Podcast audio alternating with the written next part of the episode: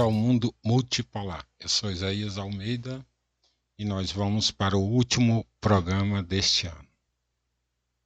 Eu escolhi, depois de muito pensar, o tema da economia para abordarmos nesse último programa. Trata-se de tentar ver como ficará a economia em 2023.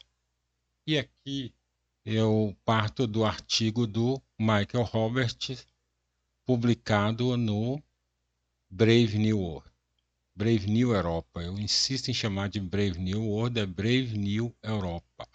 Ou traduzido em português, Admirável Europa Nova. Ou seja, Brave New Europe.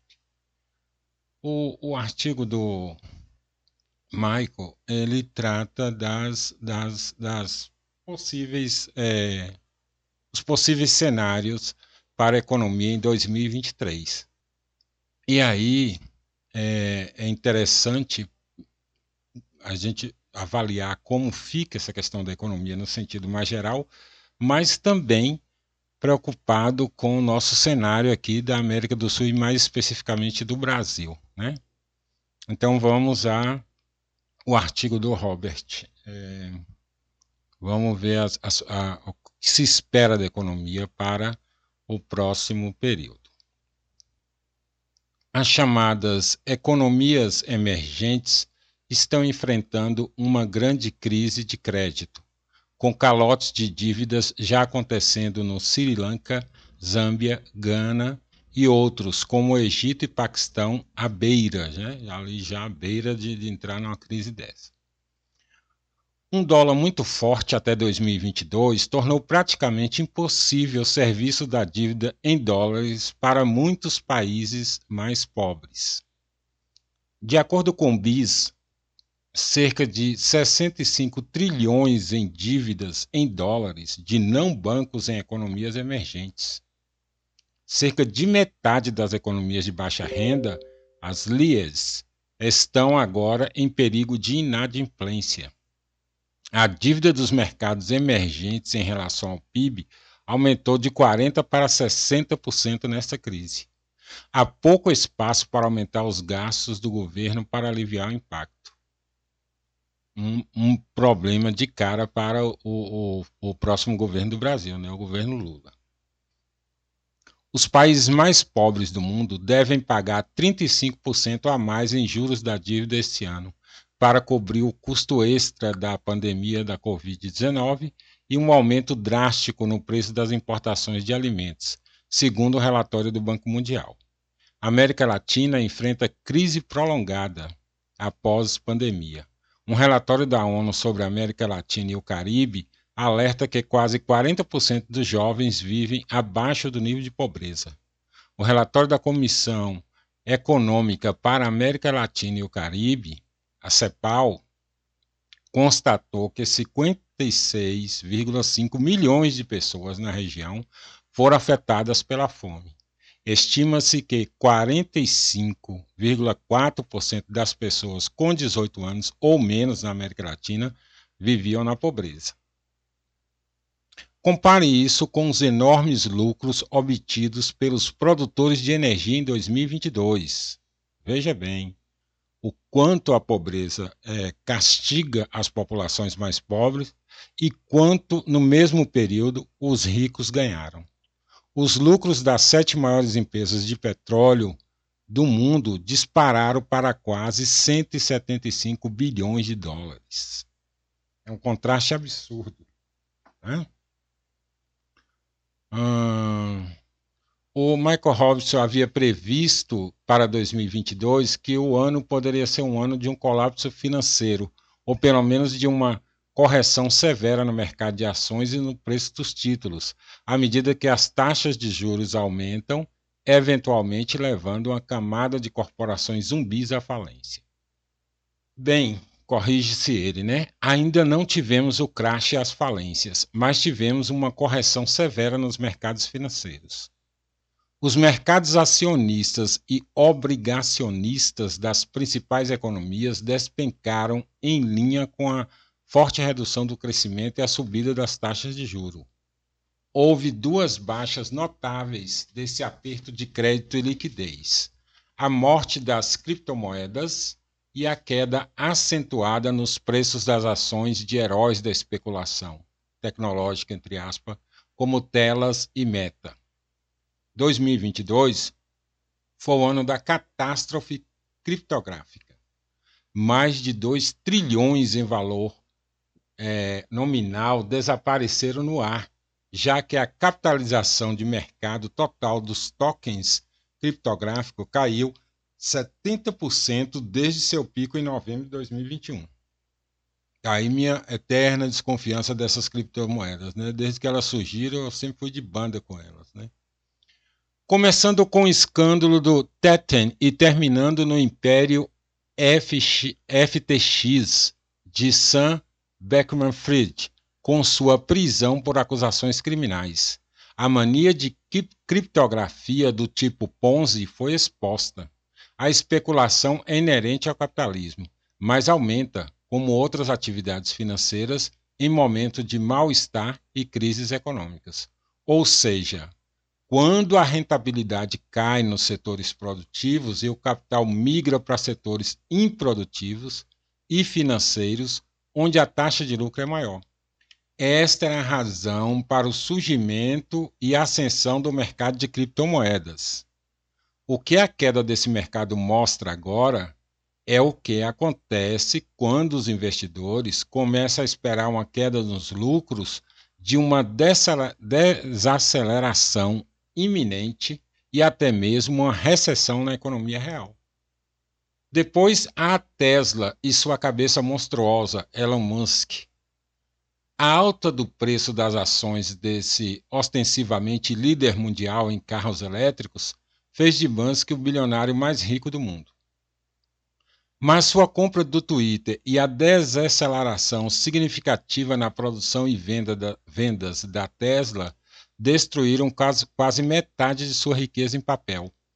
A Tesla valia 1,2 trilhão em valor de mercado no início de 2022, mas agora o valor da Tesla caiu para 400 bilhões, uma queda equivalente à capitalização de mercado atual combinada de mais de 80 das menores empresas do índice SP 500.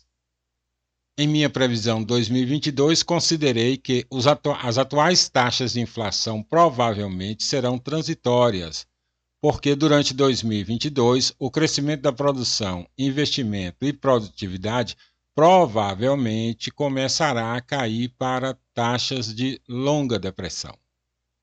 Isso significará que a inflação também diminuirá, embora ainda seja maior do que antes da pandemia. Isso foi escrito antes que a crise de energia realmente se instalasse e o conflito na Ucrânia começasse.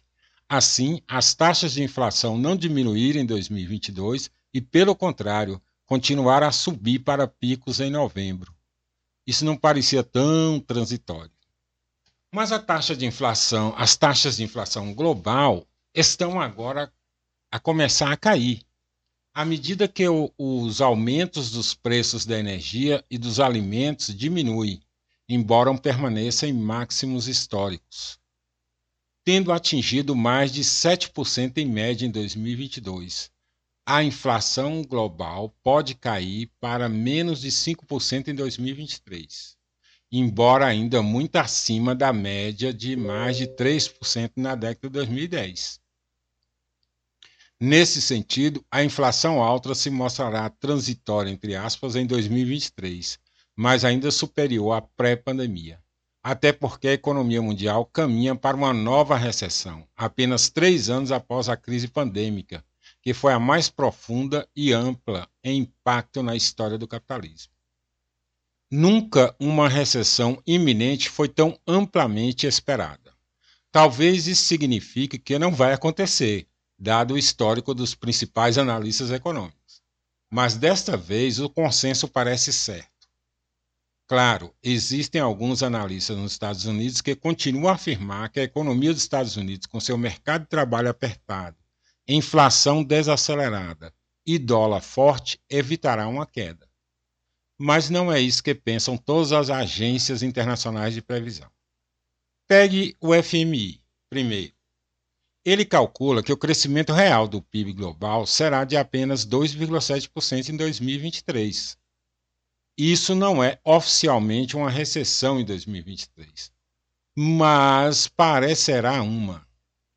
O crescimento dos Estados Unidos diminuirá para 1%, o Reino Unido para 0,5%, junto com a zona do euro, enquanto a Alemanha entrará em recessão em menos 0,3%.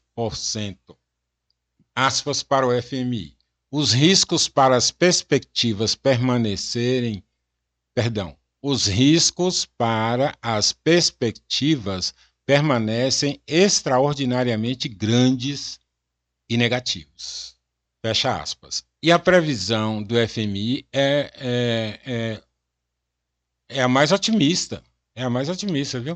A OCDE estima que o crescimento global desacelere para 2,2% no próximo ano. Aspas para a OCDE. A economia global está enfrentando desafios significativos. O crescimento perdeu ímpeto. O, a alta inflação se espalhou por todos os países e produtos e está se mostrando persistente. Os riscos são distorcidos para o lado negativo. Fecha aspas. Então, a UNCTAD, em seu último relatório de comércio e desenvolvimento, também projeta que o crescimento econômico mundial cairá para 2,2% em 2023. Aspa para eles. A desaceleração global deixará o PIB real ainda abaixo de sua tendência pré-pandêmica, custando ao mundo mais de 17 trilhões cerca de 20% da renda mundial.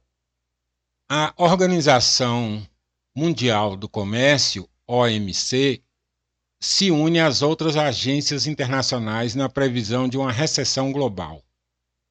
Aspas para a OMC.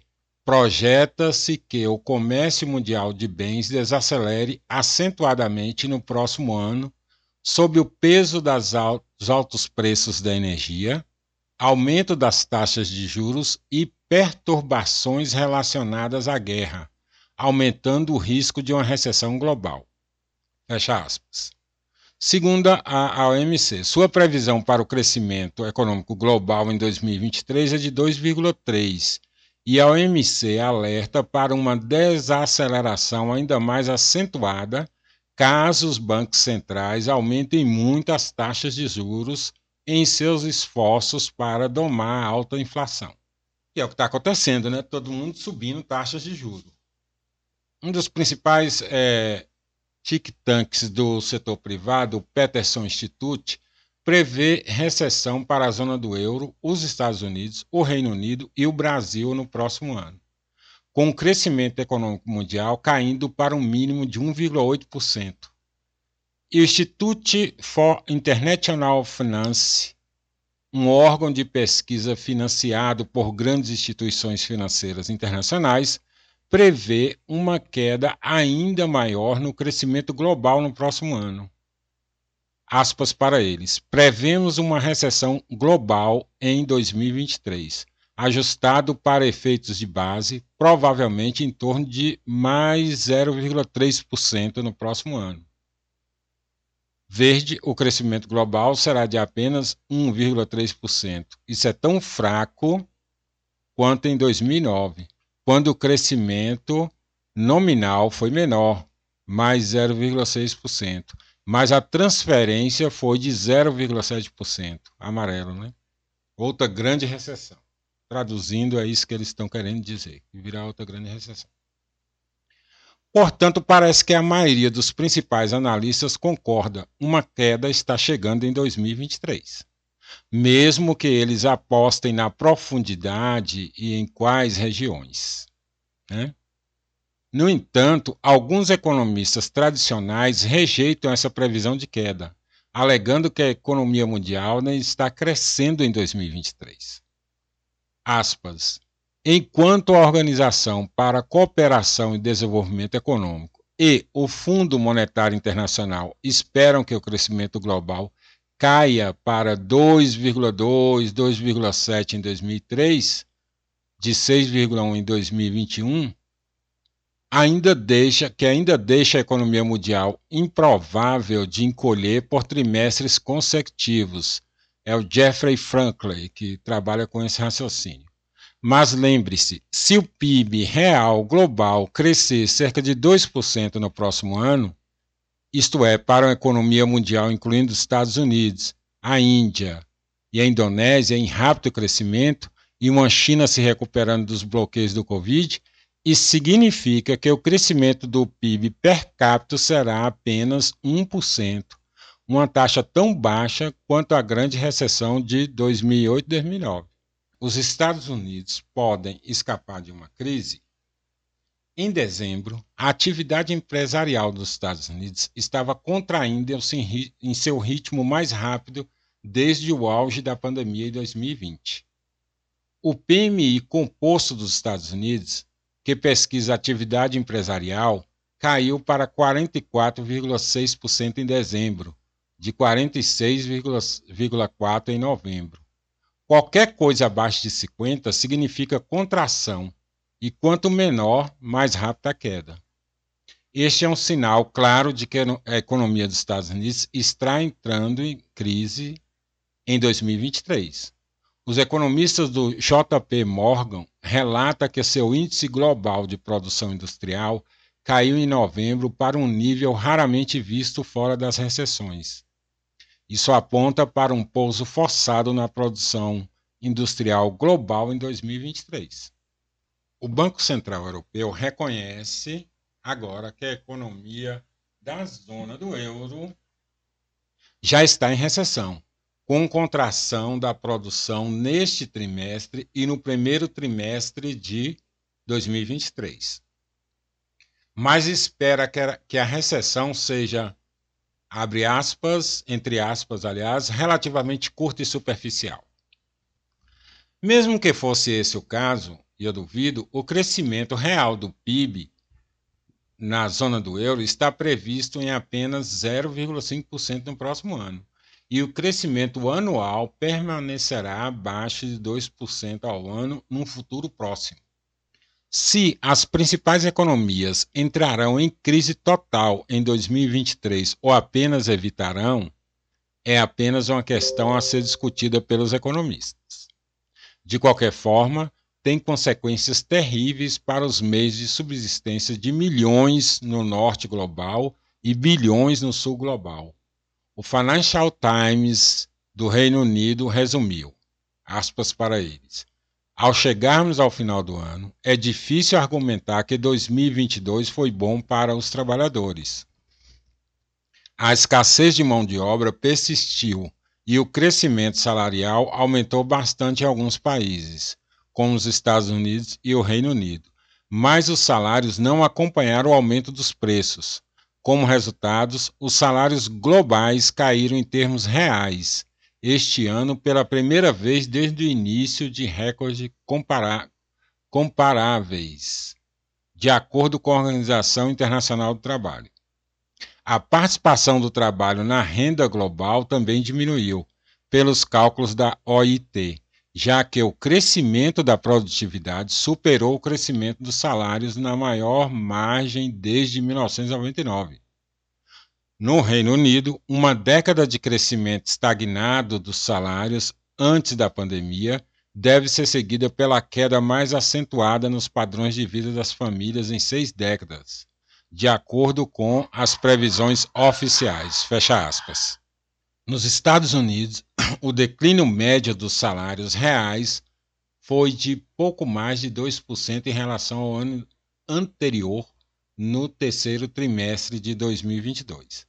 Na Europa, Alemanha e Espanha tiveram quedas ainda mais pronunciadas no poder de compra, com a renda real caindo pouco mais de 4% e 5%, respectivamente. Né?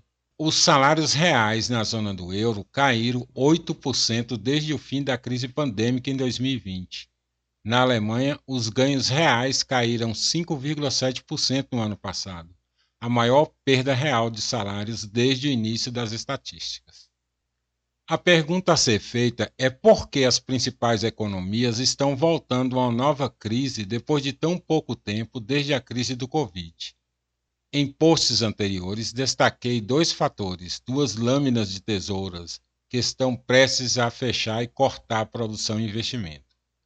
Os dois fatores são a desaceleração e até a queda dos lucros e o aumento do custo do serviço de dívidas recorde. Como mostrei antes, é, ao contrário do que afirmam os principais políticos, governadores de bancos centrais e economistas, não há espiral de salário-preço. Os salários não estão elevando os preços. Na verdade, são os lucros que aumentaram acentuadamente como parcela do valor desde a pandemia.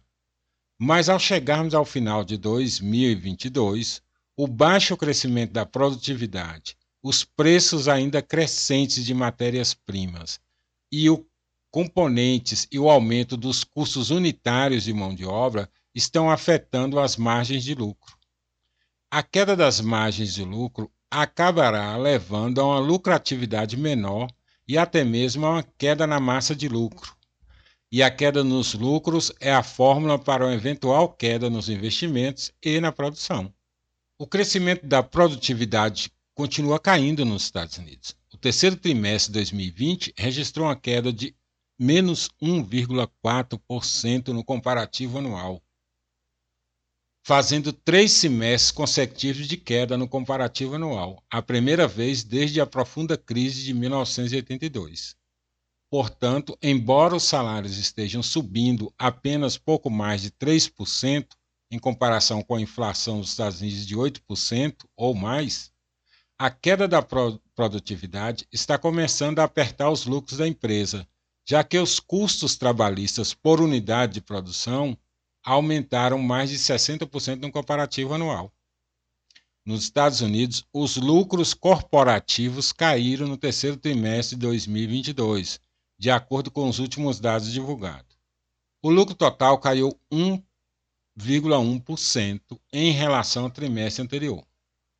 Com efeito, os lucros das empresas não financeiras caíram cerca de 70% no trimestre. Os lucros corporativos não financeiros desaceleraram para 6,4% do comparativo anual. A contração dos lucros começou com salários, preços de importação e custos de juros subindo mais rápido do que os preços de venda.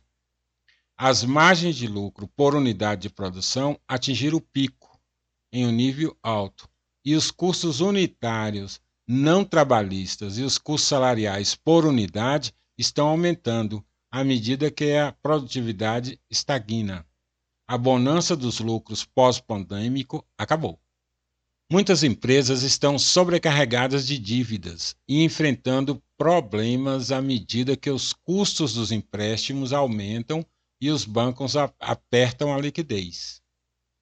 Lembre-se do grande número das chamadas empresas zumbis, que não obtêm lucro suficiente para cobrir nem mesmo seus compromissos de serviço da dívida, e também anjos caídos, aquelas empresas que tomaram empréstimo demais para investir em ativos de risco, que agora correm o risco de explodir. Talvez aquelas falências que foram adiadas em 2022 com a espiral da inflação surjam em 2023. Enquanto isso, os bancos centrais e os governos relutam em admitir que uma queda está chegando, especialmente nos Estados Unidos. Os investidores financeiros não são tão otimistas. Outro sinal forte e confiável de recessão iminente tem sido a chamada curva de rendimento de títulos invertidos. O que, que, é isso, né?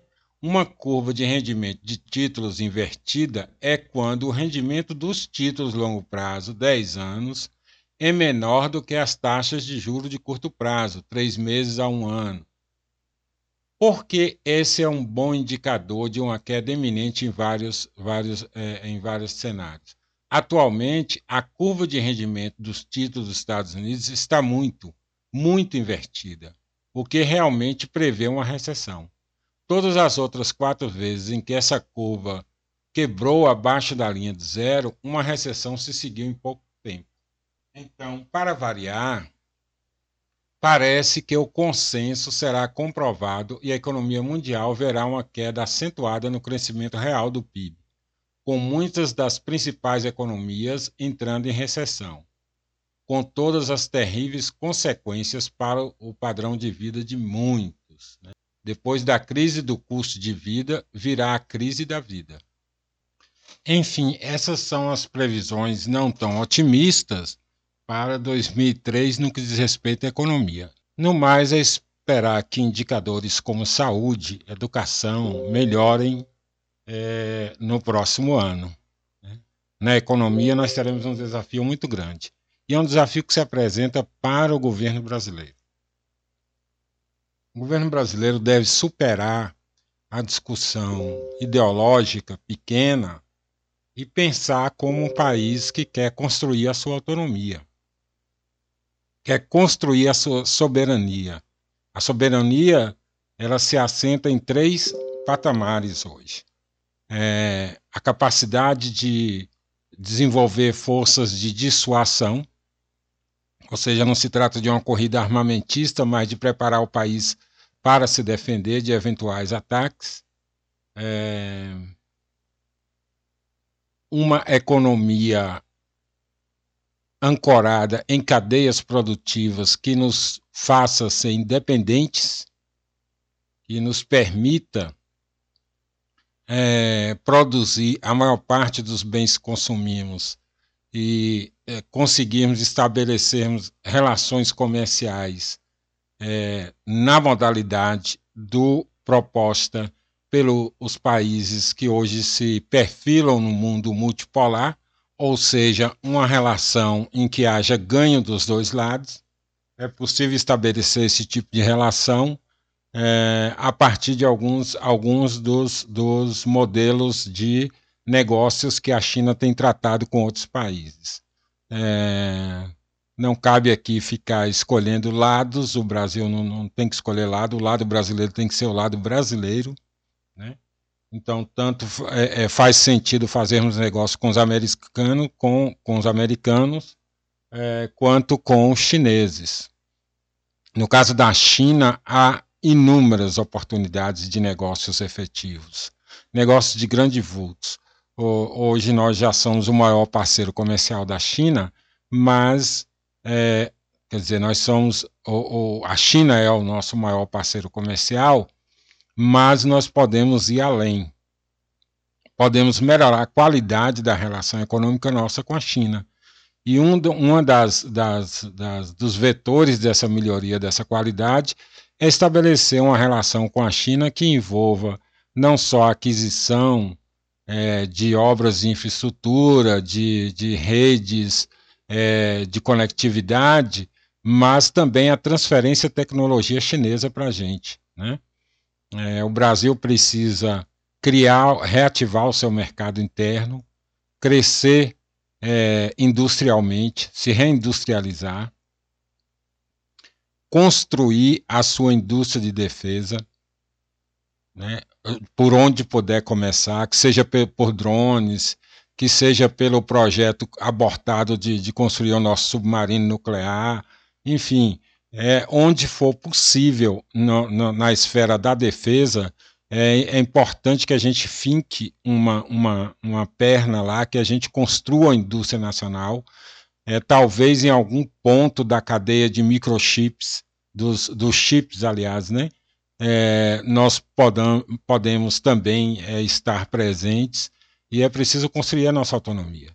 Né? A, a, a, a recessão que se aproxima, é, na, na, na cartilha dos países atlanticistas só significa uma coisa: mais abertura dos países, ou seja, mais entrega dos recursos dos países emergentes para é, é, reforçar o caixa dos países ricos, para recuperar suas taxas de lucro. E isso nós devemos rejeitar, é, e a gente espera que rejeite com o novo governo que se inicia. Até lá, um bom início de ano para todos e ficamos por aqui.